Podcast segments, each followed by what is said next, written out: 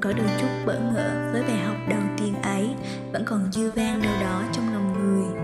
Những tiếng trống thúc giục rộn rã trên những nẻo đường tấp nập người qua, làm sao động con tim non nớt của các cô cậu bé mới lớn trong ngày đầu đến trường. Hôm nay, một ngày đông đà nẵng, chút lạnh giá vẫn còn ẩn mình trong những tia nắng ấm. Vẫn còn đâu đó những tán lá xanh vương mình trong những ngày đầy nhớ thương đến rồi. Cùng với ngày 20 thiên liêng vẫn luôn chiếm một vị thế thật đặc biệt trong lòng chúng ta. Mỗi một cuộc đời trên thế giới này, tháng ngày được cấp sách đến trường đều là thời niên hoa đẹp nhất, rực đỏ cả tuổi hồng thơ mộng. Và từ mái trường ấy, hình ảnh mộc mạc của cô thầy vẫn luôn đẹp đẽ, dù cho không biết bao nhiêu lớp lớp học trò đã đi xa, vươn cao lên từng ngày như sự dạy dỗ của cô thầy người ta vẫn thường hay cho rằng việc dạy học đơn giản vô cùng.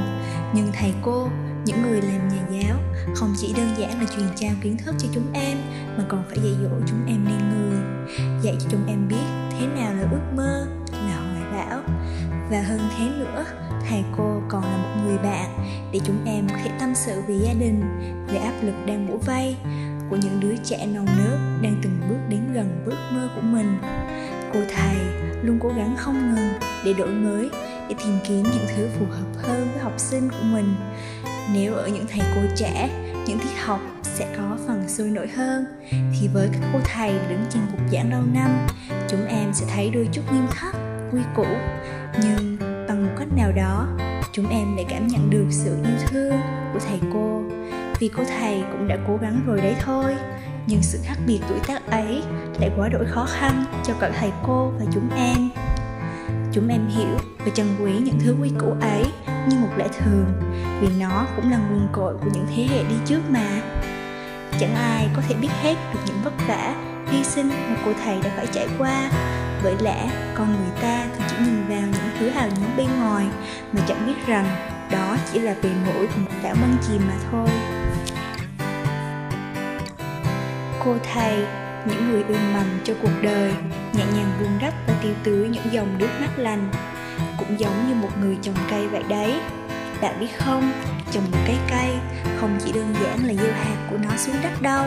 Đó chỉ là bước đầu và cũng là bước dễ nhất thôi. Trồng cây là từ khi gửi nó xuống đất, bạn phải chăm bẵm nó mỗi ngày, dành cho nó những giọt nước mắt lành và coi nó như một người bạn. Người ta phải yêu, phải trân trọng biết bao mới có thể ươm mầm cho một cái cây thật tươi tốt. Nên có lẽ với những người ươm mầm ấy thì việc trồng một cây xanh là sẽ có thêm một hạnh phúc chăng? Nhân ngày Nhà giáo Việt Nam 20 tháng 11 Với tất cả chân thành, chúng em muốn gửi đến cô thầy.